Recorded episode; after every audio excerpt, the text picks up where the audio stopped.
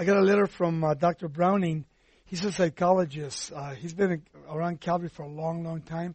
And he wrote me yesterday. It was kind of a neat letter because we're having Chuck's little uh, memorial. And uh, it's been just crazy. My brain's totally fried. But uh, one of the things about that, he said, you know, we need to really be careful that we don't worship the man.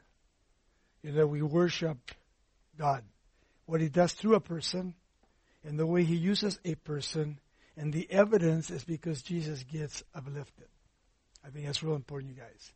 Not to keep your eyes and idolize anybody, and we've been talking about that. I'm meeting with uh, Don McClure, Greg Laurie, and all those guys on Thursday, uh, and their wives. We're going to be praying with Sharon, and they just decided to get together and pray at uh, Don McClure's house. And so we've been friends for such a long time, you know, and so they're really concerned. And, you know, we, we just know that uh, the Lord is doing a tremendous work. And for us, for Sharon and myself, you know, we we decided the day we started ministry that we decided that we're going to do it until the day we die. We were called, and we know our calling, and we've never had a doubt about our calling ever.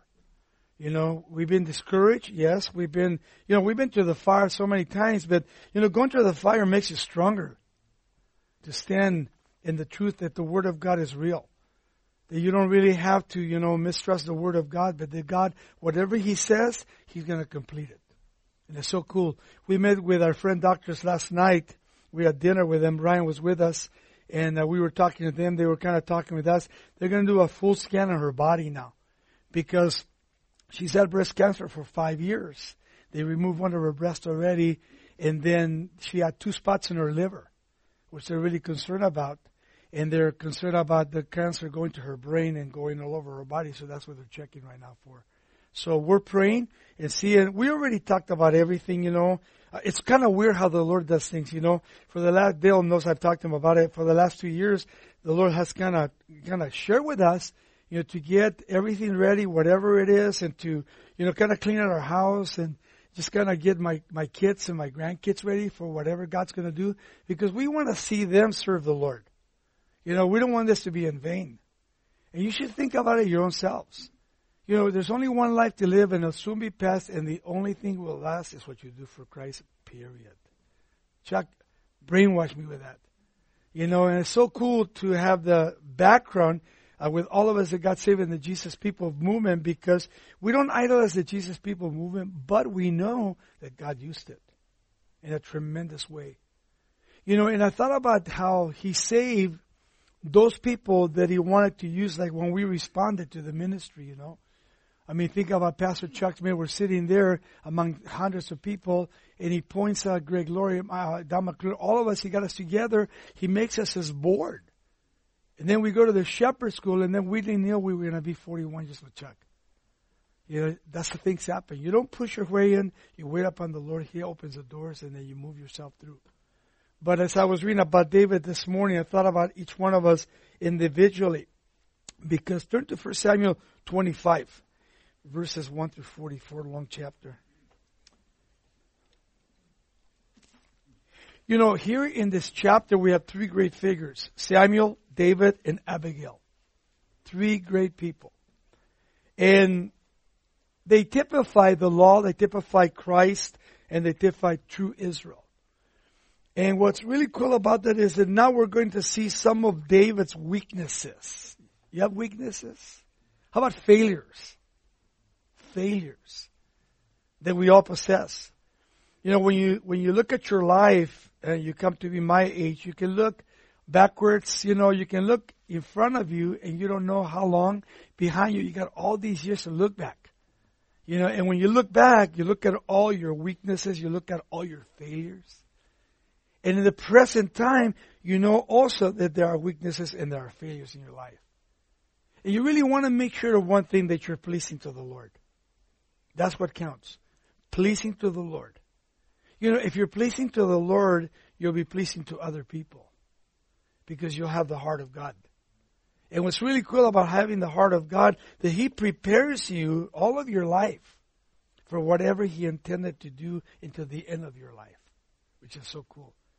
Because that was my desire with Sharon and I when we started ministry, that uh, we just really wanted to serve the Lord. I mean, she didn't believe me, but she finally believed when she saw that I was totally sold out to the Lord. And then to watch my kids, to watch Ryan, you know, what God has done in his life, and now Raul Jr. And Shane, you know, Shane's always been, you know, kind of the a good person, you know, in our in our family. He's never even backslid one time. He's always served the Lord. And then looking at my grandbabies, and then you know, looking at what God's doing right now with my boys, and, and the way you know they've gotten closer to their mom in the last couple of months. Because you know, we don't, we really don't know what's going to happen. We know one thing for sure is that not only God's in control, but no matter what happens, we will continue to serve the Lord. And we'll become stronger and stronger in the Lord. And something that uh, Dr. Brown said, which was really pretty, uh, to, I mean, important to me, is that we need to be careful again that we don't we don't put the person that has died in a position of worship. You know, but that we come to that place in our lives where we thank God for what He's done, how God used that person. God used you, how God's using you right now. And when God uses you, what happens is, you know, we get excited because we really see the hand of God upon each one of our lives. It's not just one person. Everyone in here. Whether you're a that doesn't really matter. God has a purpose for your life, and God has a way that you should walk and respond to the Lord, and at the same time be open whenever He says to stop or to move. I, I, and I don't know if you guys have read uh, uh, John MacArthur's article. Anybody here read it? Okay, uh, the article that he wrote. It's uh, I mean he's spoken here many times. I spoke in his church, and Greg Laurie and Danny Bang we all spoke at his church many years ago. And he was oh he's an adventure of faith. And he wrote an article, and Larry can tell a little more about it, but I read the article, and he really put down Calvary Chapel, uh, the movement of Calvary Chapel. And he really went over the line this time. You'll, you'll hear about it. He went over the line because we thought that he was in the same camp. You know, we thought he was our friend. And now because Chuck has died, he just went and exposed everything, which is not true. You know, I mean, he doesn't see the Jesus people movement as as a movement of God, and yet on the on the venture of faith, he contradicts himself. You know, he contradicts himself. And I've known John for a long, long time. You know, and it's been incredible to see that it's so sad that now he comes almost to the end of his life and he attacks Calvary Chapel. And other, he, he doesn't like, you know, charismatic people. That's the bottom line. He doesn't like charismatic people. But I can remember that even though we were charismatic in Calvary Chapel, he accepted us. He accepted us. And then something happened.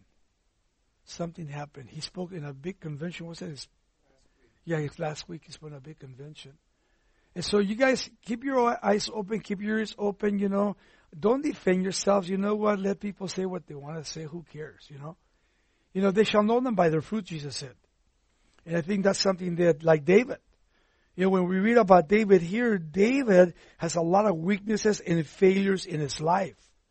When you think of every person like Saul, you know, something I learned about in this chapter is, is so important because I read a devotion by Samuel and Saul. And what's incredible, oh no, uh, Samson, excuse me, Samson. And even though Samson was strong and he was a playboy, you know, and, and the and the Spirit of God came upon him, you know, and then he got taken down and the Spirit of God came upon him again. You know, Samuel was greater than him. Samuel was greater than him. Because Samuel was totally sold out to the Lord without any compromise. Without any compromise. Think of how many within the church, and even David compromised. Think of how many in the church are fully compromising today you know, in the way they live, in the way they teach, in the way they study. You know, I mean, I probably have been a brainwashed for 41 years, but I don't think I'm going to change my model that I've learned. I think it's the best model that I ever saw in the church. And that is teaching the Word of God, studying the Word of God, you know, preaching to the non believer which is so cool because then you can see the hand of God working in us and through our lives, which we need to see, especially in these last days. And David here just kind of spoke to my own heart because in his weaknesses we become strong. That's what the scripture says. We become strong. And then we learn also that men not only are not perfect, including men of God, men that are lifted up. Be careful of lifting any uh, anybody up. Lift up Jesus, man. He's the only one to be lifted up. Men will fail you. You'll get discouraged. Some people have even walked away from God because of a person. And they're not even God. Think about that. Such men, many men have that influence on people. And they become idols to them. And yet I can tell you, and I will mention, I know so many in the last 41 years. They were on the radar. They were lifted up in conferences, man, all over the world. And where are they today? They fell. Pride. Money. Power. They took them out of the ministry completely and fully, man. And some of them are selling cars. Think about that. What could happen to anybody that doesn't watch themselves? Every day you got to examine your heart. Why, why do you get up? You know, why are you ministering? Why are you in the ministry? You know, why do you feel that God called you? What is the calling in your life? Make sure you know you're calling your life. Like David, David knew, I mean, remember David and Saul? David was always not wanting to touch the Lord's anointed. We need to learn from that never to touch God's anointed. Even though he had opportunities to kill him, we've read in First Samuel, never touched him. Never touched, cut his garment, you know, and showed him his garment, but that was about it. He never ever touched me because he said every time he's the Lord's anointed. And if David didn't touch a man that walked in the flesh and disappointed God and God judged, then how can we judge anybody else? We can't do that. It's an impossibility, you guys, to do that. And then I wrote down a couple things here, you know. We have to be careful that we don't uplift any man or any woman that God is using or anybody else because you'll come to failure. To come to failure. Now, David, here, you know, how many times you and I take matters into our own hands? you know, I like to do that, you know. I'm real good at that.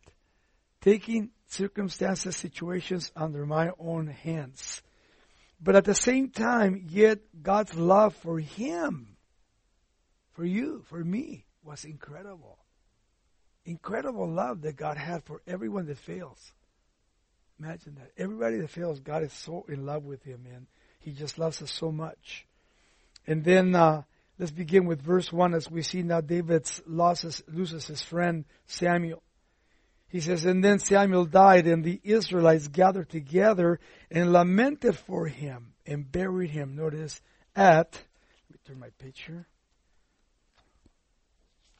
He says, at his home in Ramah, and David arose and went down to the wilderness of Paran.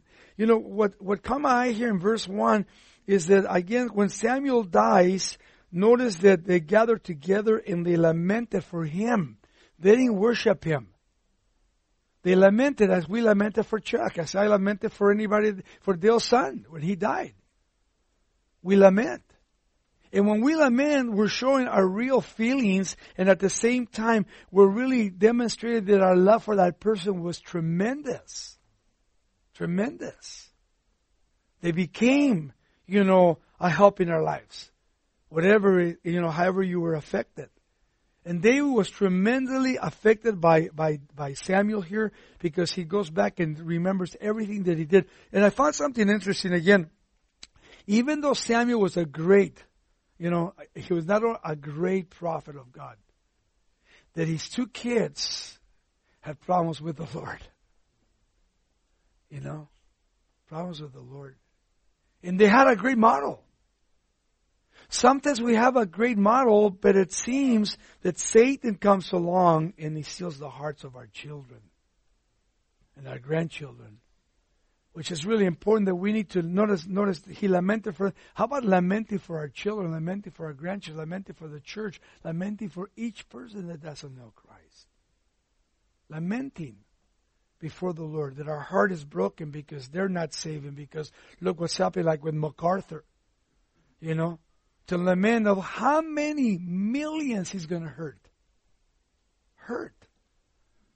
You know, I, I wonder if he got puffed up because he's he's the only one that has sold 10 million, 10 million tapes or 10 million CDs because of his teaching. And yet he puts on chapter 12, 13, or 14 of the book of First Corinthians. Think about that, the gifts of the Holy Spirit. You know, that's something that we need not only to be careful with, we need to just walk a straight line. And not talking about people, because when you talk about people, that means people are going to talk about you. You know? Seriously. You have to really be careful. He says, whatever is spoken in secret, they get on top of the roof, and whatever they shout it. They shout it. So we have to really be careful with that.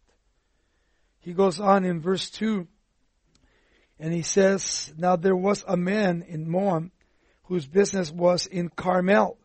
And of course, Carmel is a little village about 10 miles west of, the, of Hebron. And the man was very rich.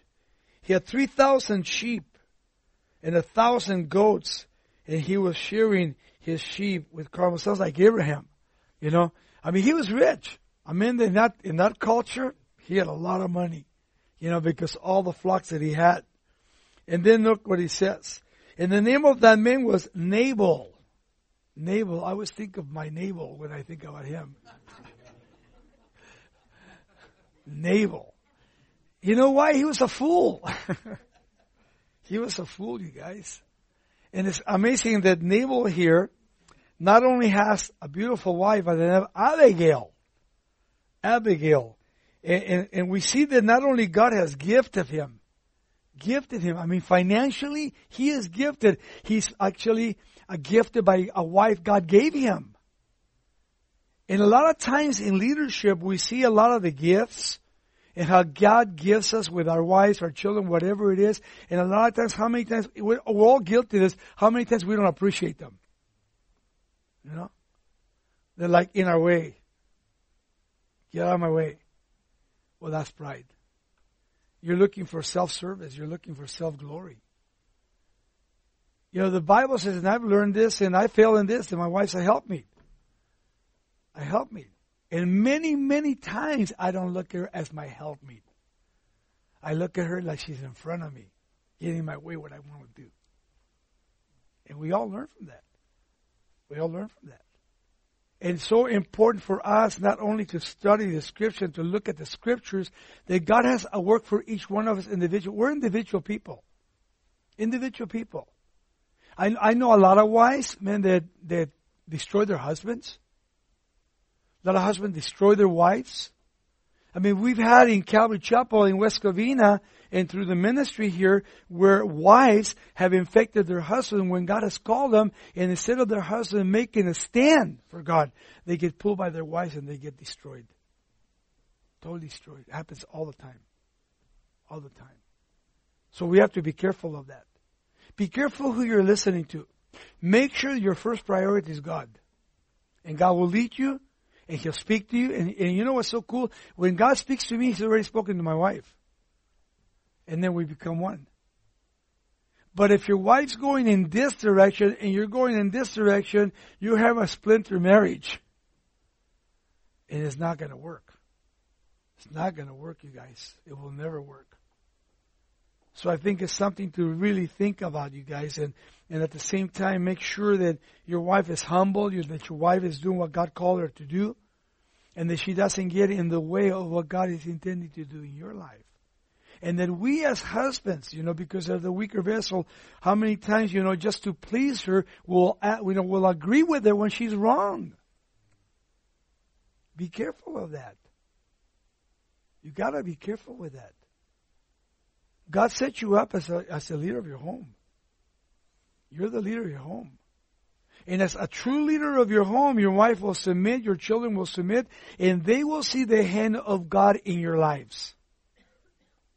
But if you can't see the hand of God in your lives, then how can they trust you if God can't trust you? You know? That's important. Again, verse 2, he says, And now there was that man Moab whose name was, he says, was business in Carmel. This man was very rich. He had 3,000 sheep, 1,000 goats, and he was shearing his uh, sheep in Carmel. The name of that man was Nabal, which means foolish. He says, and the name of his wife was Abigail, whose father is Joy. Whose father is Joy was her name. And she was a woman of good understanding and beautiful appearance, which means she was smarter than Abel. And, and let me let me stop for a second here, you guys. Let me say something real important. There's a lot of times that your wife will be smarter than you. Seriously. And you can't get intimidated by that. Thank God that she is. To keep you out of trouble. Seriously, to keep you out of trouble, you guys. Because, you know, that, that's what's so cool about the Lord, the way He puts things together, the way He binds marriages, you know, where you start thinking, well, is this of God or not? Well, if it wasn't of God, you wouldn't be together. You gotta remember that. The problem comes is when you separate and you break that bond and you divorce. That's when the problem comes because, like I said, you put two by fours together, you glue them together, and then you try to separate them. And even though you have the right to do that, and you separate, what happens? The splinters remain forever, and that means all your problems you take them with you to the next marriage. If you don't take care of them now, you continue to them. That's why it's important for us to be in the grace of God and to not only do that, but to keep our eyes on the Lord. Our eyes and be the spiritual leader of your home. He says again, notice he's beautiful, but the man was harsh, evil in his doings. And he was in the house of Caleb. So you see, the, here's a beautiful woman. She's, I mean, smart. She's amazing. And this, you have a fool here that is destroying his house. People don't even get along with because he thinks he's better than everybody else. Verse 4. And when David heard in the wilderness that Nabal was shearing his sheep, so here we have David knows every right to expect what? A little help. He's going to ask him, hey, Nabal, can you help us? I got all these men, they're thirsty, they're hungry. Can you be kind to us? So watch what he does. And David sent ten young men. And David said to the young men, go up to Carmel, go to Nabal, and greet him in my name. Notice, in my name. And thus you shall say to him, who lives in prosperity, peace be unto you, peace to your house and peace to you, notice to all that you have. Three times he uses the word shalom. Peace, peace, peace. He came in peace. He loved peace. And then he says, now I have heard that you have shearers. Your shepherds were with us and we did not hurt them. Nor was there anything missing from them all the while they were in Carmel. As your young men, and they will tell you, therefore let my young men uh, find favor in your eyes. If we come on the feast day, please give whatever comes to your hand to your servants and to your son David. And so when David's young men came, they spoke to Nabal according to all these words in the name of David and waited. Here's something else. When somebody talks to you, don't change the story. Don't change the story. David said something to go tell these guys, and I mean, they could have sweetened it up, they could have changed it. No, you gotta, whatever you've been told, you gotta say the same thing. Very important. Otherwise, you cause problems. Misunderstandings that are real important in the ministry and in your own personal life. Then he says this. Then Nabal answered David's servants and said, Who is David? Notice the pride in him. Who is David? And who is the son of Jesse? There are many servants nowadays who break away each one from his master. He's saying, well, David's a rebel. David's not, David's not under submission. David just wants to do his own thing. And that was not true of this. This was not true. I mean, he calls him here, you know, Nabal the fool, and David yet was God's anointed. Verse 11, he says, Shall I, Nabal, then take my bread my water, my meat that I have killed for my shears and give it to men when I do not know where they are from. I mean, he was lying. He knew who they were. He knew who David was. But I think that the pride got to him where he was not only self-identify himself, he said, you know, I'm going to be by myself. I don't want nobody around me. It talks about covetousness. It talks about so many things here where we deny the truth and we just want to be fools. And we end up being fools because you're putting down your family at the same time too. He says, 12. So David's young men turned on their heels and went back and they came and told David all these words. And then David said to his men, every man get your, and your sword, get your swords. So that every man got their swords. David also got his own sword. And about 400 men, notice, are going with him. And 200 stayed with the supplies. So, so now David, here's, here's the point, you guys. What is David doing? Try to take matters into his own hands. Be careful. Be careful. That will get you in trouble. Trying to take matters into your own hands. We all done that. I've done that. Shoot, I've done it so many times, man. At, at one time, uh, you know, I mean, I had an assistant pastor that stole, that not only left us, he, he committed adultery with one of our women in the ministry, and then he uh, actually left, you know, and, and he, uh, he actually married my cousin. And then put my cousin in a psych war. Okay? When she wasn't crazy. But he was working with this other woman that affected Calvary Chapel and messed up Cal- all the Calvary Chapels. He was working in a, in a, in a psychological hospital. And everybody was kind of moving towards psychology. And then Chuck got up and said, you know what? Be careful of this. And she was a good friend of Chuck. So when he went to work for her, he took this woman and took her to work with him. Okay. And then, you know, he started just doing a lot of crazy things. A lot of crazy things. And he hurt our family. So I thought, you know what? I'm going to get rid of him. I'm serious. I went to Chuck. Because my heart was, I mean, my heart, I mean, was there, you guys. You know, I thought, man, you know what? I need to get rid of this guy. Look what he's done to our family. And you know what's amazing is how the Lord you know, stands by us. And uh, there was a second time Dale knows when I went to Chuck, and Chuck just really ministered to me every time. I, I have that weakness in my life. You know, that I have to really be careful what I say or what I do, because then I'll be sorry. But you know what? It's, it's been the Lord's grace, and, and Chuck has helped me so much, so much in that part of my life. Dale, you know, all these guys that know me from the past, you know, they've helped me tremendously. And, and, you know, that's why we're here because we love the Lord and because we want to serve the Lord. And you have to look at your life. Do you want to get put on the shelf?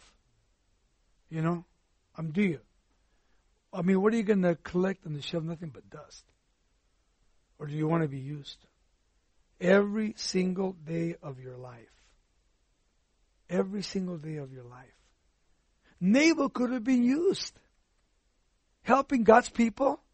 Helping David and his men to strengthen them Probably God would have, would have doubled his sheep or more. And how many times we lose on the blessing of God because of our selfishness and our pride. Our pride that is before us. When God had this open door for us and we close the door. We close the door in our own personal lives. It's so sad that happens. But then he goes on. Again in verse 14 he says, and now one of the young men told Abigail, Nabal's wife, saying, Look, David sent messengers from the wilderness to greet your master or your husband, and he reviled them.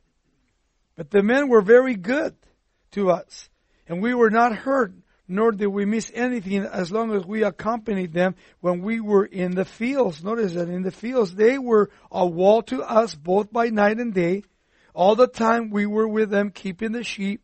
And now therefore know and consider what you will do, for harm is determined against our master and against all his household, for he is such a, a, a scandal, notice, and he says what? That one cannot speak to him. So David's on his way.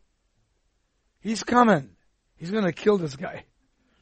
He says, but then Abigail, his wife, made haste and took 200 loaves of bread and two skins of wine, five sheep already dressed, five sheets of roasted grain, 100 clusters of raisins, 200 cakes of figs, and loaded them on the donkey. So she brought for the whole army to feed them. And what was she doing? She wanted to have peace. As a wife, she did not want her husband to be slaughtered. She became an intercessor between David and her husband, stood before him. It's so cool how God raised her up to not only David would have sinned, but to keep David from sinning. Think of the people God sends to you to keep you from sinning, to keep you from doing something stupid. Something stupid that you'll regret the rest of your lives, you guys. Regret the rest of your lives. You need to really be careful. He goes on to say, verse 19, and she said to her servants, Go on before me, see I am coming after you. But she did not tell her husband Abel. So it was, as she, well, again, this is another point. Sometimes wives can't tell their husband because they're fools. So it was, as, he, as she rode on the donkey, that she went down under cover of the hill, and there were there was David and his men coming down toward her, and she met them. So she comes up to David, and now David said, had said, "Surely in vain I have protected all that this fellow has in the wilderness." He protected him, and he said, "I don't even know him." Think about that. I mean, how many times have you known people that maybe, you know, you stay behind, but they prosper and then they get so puffed up, they say, who is that? I don't know who they are. You know? Think about it. There are people like that. Once they get to a place of preeminence, you know what? Something happens to them. It's very hard to stay humble, you guys. Very hard to stay humble. Because the opportunities, man, that are there for you, the opportunities that people that God opens the doors with.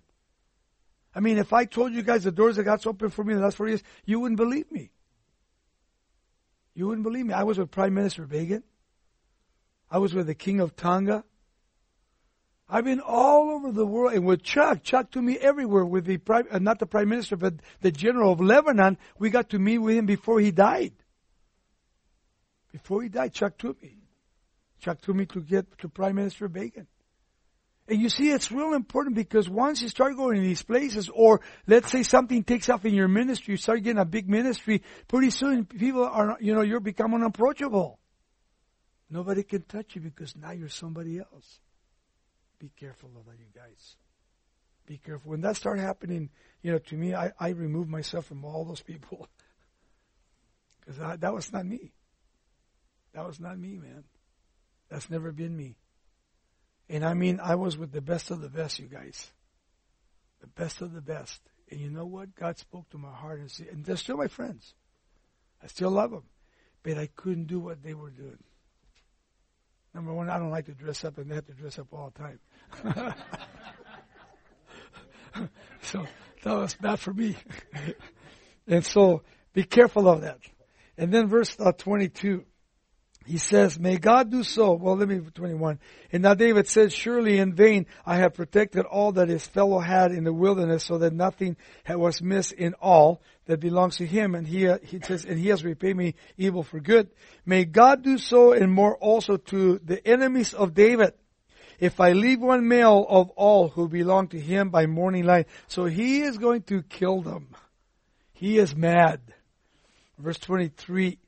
And so when Abigail saw David, she dismounted quickly from her donkey, fell on her face before David and bowed down to the ground. Isn't that cool? The way she comes in humility. In humility. Think of David as a type of Christ. what do we do? We bow before the Lord, you guys. We humble ourselves before the Lord.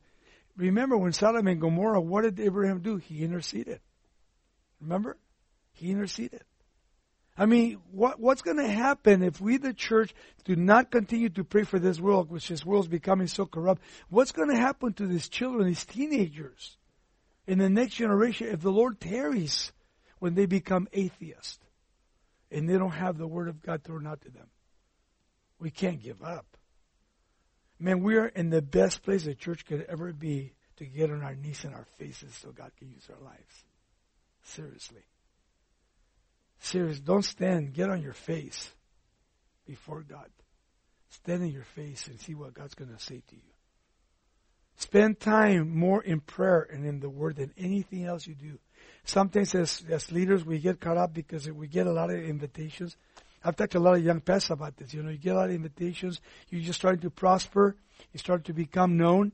And then all of a sudden, man, you get trapped. And now you're neglecting your church that God gave to your people. You're more interested in these people than what God's given to you here. We all learned that. I've learned that. I, when I was young, I used to go here, go there, everywhere. But now I pray about it and say, okay, Lord, is this beneficial? And I get a lot of, a lot of invitations, you guys. A lot of invitations. But I don't take every invitation. Dale knows that. He even tells me a lot of times, hey, slow down, you know. Because I mean, I mean, my schedule is pretty, I mean, pretty amazing right now. You know, like tonight I have a Bible study in San Clemente. Tomorrow I got to teach here. You know, and I've always got something going on. But you know what? That's, that's why I feel good. I mean, that's, that's my ministry God gave it to me. I'm not complaining. I love it. I love where God's put me. You know, I feel like, you know what? I thank God for my health that I'm able to, like Chuck, you know, his health was completely, he was never sick. I've never been sick except for my seizures. That's it. You know, but at the same time, even if that happens, you know, what do you want God to do for you or what do you want to do for God? You know, you got to be open. And this is another problem that when God speaks, many of us do not hear what he says. So what do we do? Check this out. We miss opportunities. We miss opportunities. Opportunities that God wanted to give to you and yet you close the door because you're not willing to do it. Not willing to do it. Well, I don't have the finances. Well, who cares? God, who's the God that gets finances? God. When we when we started ministry, guys, and this is no lie, I hitchhiked to church. I hitchhiked to church every Sunday, every Wednesday. We only had one car, and I had three boys, and my wife needed the car. I had a van, a hippie van. Remember the red one? yeah, we carry all these guys in the van. But I mean, that was the way it started. You know, I, I am so happy that I started like that. I made a lot of money, and then God took it all away from me. Where people, when, when these guys were starting the ministry, they would bring groceries to my door. You didn't think that's humility? I mean, that's the as humbleness to take somebody that comes to your door, man, and gives you groceries when you're you're used to supporting yourself. I learned a lot about ministry, you guys. I wasn't I wasn't looking for a big old ministry. I had my kung fu street. I was happy with my what I was doing. I didn't want to be a pastor. And as God began to show me and to teach me, and never took a salary, man, until we had about 500 people. That's what Chuck has always taught us. Why? Because the people are first, not you. The people are first, not you. And this is real important today in the ministry. As a matter of fact, Chuck and I, I told him we just talked about it before he died. But there's a lot of people that are, you know, the building, yes, but I mean, their salary first and the building and then the people. It doesn't work that way, you guys. You know, if you have to get a secular job, get a secular job. You will be appreciated more by the people and God will honor and God will bless you. Bless you. Because from our Kung Fu studio, we went to the Fox Theater. From the Fox Theater, we went to West Covina. From West Covina, we went here. And every time it kept growing and growing until we moved here. We lost 4,000 people. And we thought, man, we made a mistake. I was in seminary at Fuller and they were saying, you are stupid. Don't go there. Don't go to Diamond Bar. It is the worst place in the world. And you know what? Greg, Laurie, and Chuck and I came here. We were looking at the building, and uh, Rich from the internet, he's a friend of ours. He told us about the building, so we came to see it. They wanted twenty-two million dollars for the building. Shoot, our, uh, you know, Calvary Chapel, West Covina was worth 1.4 million. We didn't have that kind of money on the bank. But God spoke to me. God spoke. Greg thought I was crazy. I mean, not Chuck. Chuck, man, he said, you know what? Awesome. And I took the sleep of faith. Uh, we came here around the building and we prayed every single day for this building. We prayed. And look what God has done in the last now 21 years. 21 years. Imagine if I were to listen to those professors or listen to another person that said, don't go there. But as I took that leap of faith with Dale, all of us, what happened? God honored it. And out of the 1,000 people that came here, we couldn't even get into the building. We bought the building. They wouldn't give us permits. We had to sit outside in chairs. In one year, it never rained. Never rained. And when we went to the city, they didn't want to give us permit. We took how many people? About a thousand? A thousand people to the city, man. They got overwhelmed. And they gave us our permits. You know, but they locked us in on that property on that side, 12 acres that we couldn't build it. It was commercial. So we pay taxes on that. until you know the story, until this guy said, we know, Jewish guys, came to me. We shook hands. Bought our property. They gave me $15 million. We paid on our debt, you know, and some other people in his body here helped us with a lot of money. And God blessed us with it, man. And you know what? It was so cool to be in a place where we know that it's God, man. God speaks to people. God speaks to people. And God, you know, as God speaks to those people, those people are really men and women of God because they're very giving people. Very giving people. Are you a giver or a taker? Something important. Are you a giver or you always want to take? So important for all of us, you guys, as leaders and, you know, being in the ministry, you guys. We need to be careful. Verse 25, he says, Please let not my Lord regard. So here he's recognizing her. He says, I recognize him, this is Crandall Nabal, for as his name is, so is he. Nabal is his name. Folly is with him. But I, your maiden servant, notice his wife said, did not see the young man and my Lord whom you said. She even talked about her husband. And now therefore, my Lord, as the Lord lives and as your soul lives, since the Lord has held you back from coming to bloodshed, from avenging yourself with your own hands. Notice what she said, since the Lord has held you. The Lord, He recognizes that. Let your enemies and those who seek harm from my Lord be as Nabal. He says, now this present which your maiden servant has brought to my Lord, let it be given to the young men that follow my Lord. Notice how beautiful, man. Abigail's speech here. Amazing, remarkable insight. He says, please forgive the trespass of your maiden servant. Notice the humility she has. Blamelessness. For the Lord will certainly make for my Lord David an enduring house because my Lord fights the battles of the Lord. Isn't that heavy? She's kind of prophesying, you know, David was, he was going to become what? For the Messiah. Look what he says.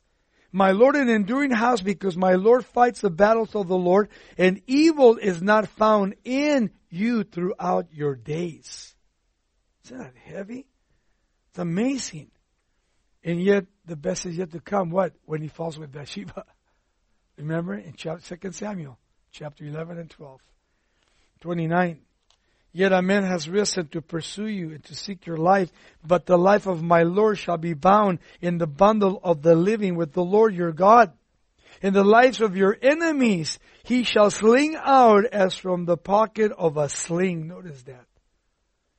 And it shall and it shall come to pass when the Lord has done for my Lord according to all the good that he has spoken concerning you and has appointed you ruler over Israel, nor to become king, that this will be no grief to you, nor offense of heart to my Lord, either that you have shed blood without cause, or that my Lord has avenged himself. But when the Lord has dealt well with my Lord, then remember your main servant says, don't, don't forget about me. I'm here. And then David said to Abigail, Blessed is the Lord God of Israel, who sent you this day to meet me. Isn't that cool? He recognizes that somehow God's behind it. If God's not behind it, man, I would have killed you and probably your husband and everybody else. But she became like an intercessor here. It says, and blessed is your advice, blessed are you, because you have kept me this day from coming to bloodshed and from avenging myself with my own hands. For indeed, as the Lord God of Israel lives, who has kept me back from hurting you, unless you had heard it and come to me, surely by morning light, no males would have been left unless to Nabal. He would have killed the whole family.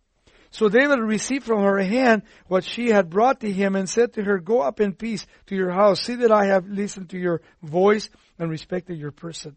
And now Abigail went to Nabal, and there he was holding a feast in his house like the feast of a king. This guy cracks me up, man. He's having a feast while his wife's gone. And Nabal's heart was merry. He's a little drunk here within him, for he was very drunk. He probably was boasting about everything. He says little or much until morning. So it was in the morning when the wine had gone from Nabal and his wife had told him these things that his heart died within him. And he became like a stone. He had a heart attack. Imagine. You know what God's purpose is? I mean, he lets him drink all night long. You know, preparing like, take, take your last drink of this your last night. You know, preparing the way. And he became like a stone. Then it happened. After about 10 days, imagine, he was in a coma probably, that the Lord struck Nabal and he died. This brings up something else, you guys, that really got spoke to my heart. There's an appointed time for a man to die. I don't care if they put you on oxygen or they give you chemo, whatever it is. We've talked about this. You know what? God's perfect timing. His time, not your time. You can do everything to kind of, you know, to make it stronger, stretch it out, you know, and, and make it longer. I don't care what you stretch. God knows exactly when. You can do nothing. I can do nothing. He's in control of our lives. He's in control. He will do whatever He wants to do in our lives. Remember that. He's the only one that can do that. Ten days, he said. In verse 39, so when David heard that Nabal was dead, he said, Blessed be the Lord. He's all happy. When his enemies, that's what I said about my enemies. Blessed be the Lord. Who he knows who has pleased the cause of my reproach from the hand of Nabal. Now let me retract that. Be careful when you do that because it might come back to you. The proverb says that. Don't boast about somebody dying and then it comes back to you. So, and he says, it has kept the servant from evil, for the Lord has returned the wickedness of Nabal in his own hand. You reap and you sow, right? That's what he says. And David sent and proposed to Abigail to make him his wife. I'm glad he died. You come to me now. David liked wives, man. I'll tell you that. Solomon was even worse. Come to Abigail at Carmel. They spoke to her saying, David sent us to you to ask you to become his wife. She was probably blown away. And then she arose, bowed her face, to the earth and said, Here is your main servant, a servant to wash the feet of his servant, my Lord. So Abigail got up in a haste immediately and rode on a donkey, attended to five of her maidens, and she followed the messenger of David and became his wife. And David also took Ahinoam and Jezreel. And so both of them were his wives. And there's more still to come. And Saul, he said, I given Michal his daughter, David's wife, to Palti, the son of Laish, who was from Gallim. Imagine, I mean, David starts out, I mean, I'm not putting David down, but I mean, David was one of the greatest persons that lived. But David had his problems just like you and I. And because David had these problems that he had in his own life, think of how many more things God would have done in his life. But he kept himself from what God intended fully to do. Praise God that the Messiah came through him. But look at the heartache in chapter 11 and 12 of 2 Samuel when he falls with Bathsheba and he was going this way and all of a sudden, man, the rest of his life's like this. Like this. He can't recover. Absalom kills his brother, remember? I mean, his, his sister gets raped. I mean, go back and read all that happens and David's heart's broken. But David realizes, you know what? It's because what I've done we need to be careful and also to be conscious of what we've done so we don't do it again. Learn from the first time. Don't be a fool the second time. Make sure you know what you're doing, you guys. Especially young pastors with young ministries here, be careful, you guys. You're only beginning. You're only beginning. There's a long way to go. You know, you can say I've been in ministry three years. Good for you, man. Wait till you get 40, 50 years. Then you'll know if you're really a minister or not. And still at 40, 50 years, David felt when he was older. It doesn't matter how old you are. You can be Grandpa Josue so you can fall. It happens all the time, you guys. So I just encourage you, man, and just keep your eyes on the Lord and keep praying. When you go sometime home, get on your face before the Lord, seriously. Not because I told you, but be by yourself, get on your face, and don't speak. Let Him speak. Let Him speak. Listen. Listen to what God will say. You'll blow your minds. Father, thank you so much for your grace, for your love, for your mercies, Lord God. We pray that the Holy Spirit will continue to move in us and through our lives, Father. Thank you for every person here, Jesus. Every pastor, Lord God, every leader, every helper. And Lord God, for the Bible school, we thank you so much for what you're doing, God, through Larry, Father. And Lord, we pray that uh, you just continue to be with my wife, Father, with my children, with myself, Lord. And Lord, we give you all the praise and all the glory, Lord, for everything that you're doing, God. And Lord, we are not sad, Father, but we are joyous, Father, because we know that you have your perfect, perfect will in our lives. In Jesus' name we pray, God. Amen.